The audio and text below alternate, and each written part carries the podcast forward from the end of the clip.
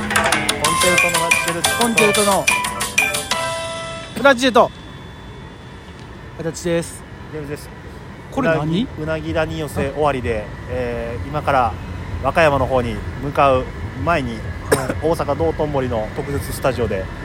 撮っておりますがドンキの観覧車のギャラの横のギャラリゾート2023誰がどう見てもど真ん中にノック師匠 がえっと令和みたいな感じで天下の台所って出してますあれノック師匠やなやと思うよどう見てもあとはなんワかンチえャえやけどさデザインフォーフューチャー大阪から世界に2025なんかその他の絵はうんそのほんまにた当店ポールの絵みたいなんとか、うん、まあなんかラ寿司屋のあ麺麺すすってるたこ焼き屋の大将みたいな絵やねんけど、うん横山ノック師匠だけは師匠やなあ れ師匠やなこれは前クラブやったとこよねこれ今もじゃないの今もこれクこれラブ違うのもう分からへん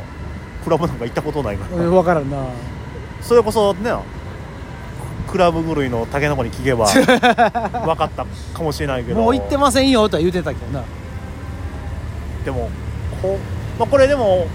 2025ということはこれは万博に向けてなんやろうけどなそうですねあー今日も元気にリバークルーズが走っておりますこれはどうします潜入捜査します ガラギャラあギャラリゾート潜入捜査これこんなんもしんねえのって言われるやろなーでもクラブやろこれ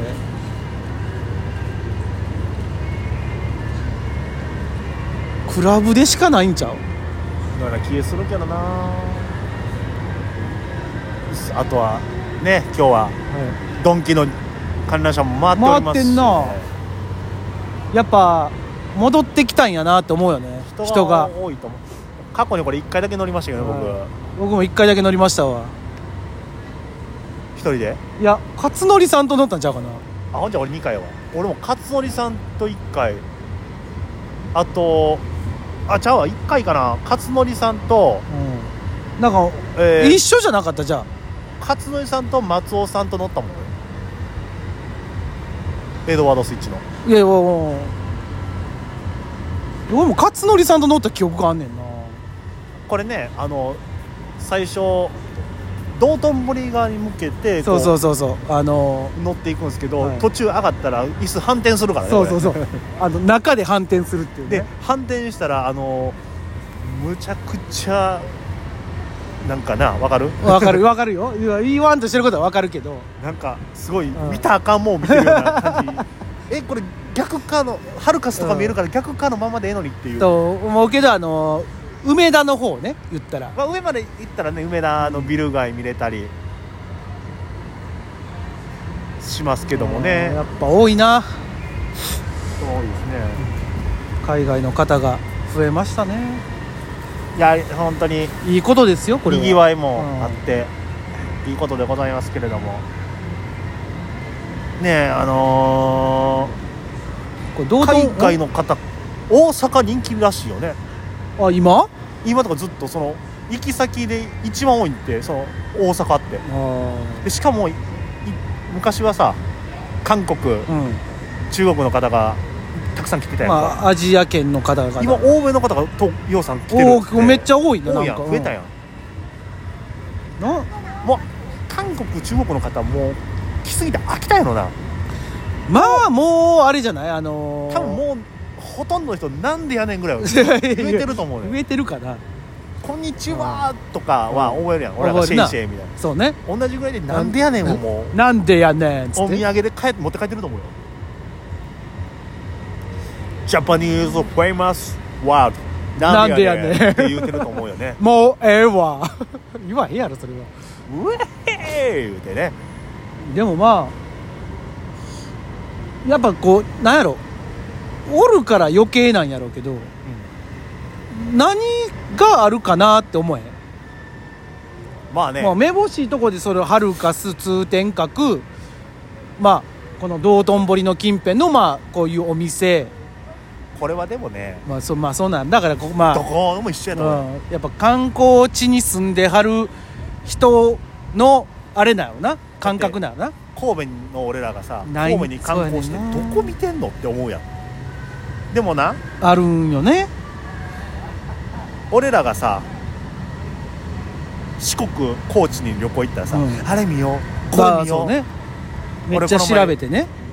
大分行った時は、うんあれ行ってこれ行って、うんうんうんまあ、温泉これは分かるやん、わかるわかるまあ、向こうもそう多分うん温泉ぐらいしかなくないみたいなうんうんうんでいやーあれもあるしこれもあるし言ったらえそんなとこ行くのってなるんかななると 思ううんままああねだからそうやな俺らで言うとこのポートタワー見てって言われたらええって言でいやハーバーランドも行って、ハーバーランドハーバーランド行くのっつって偉人館行ってい偉人館まあまあ偉まあ人館,、まあ偉人館はまあまあと思うけど、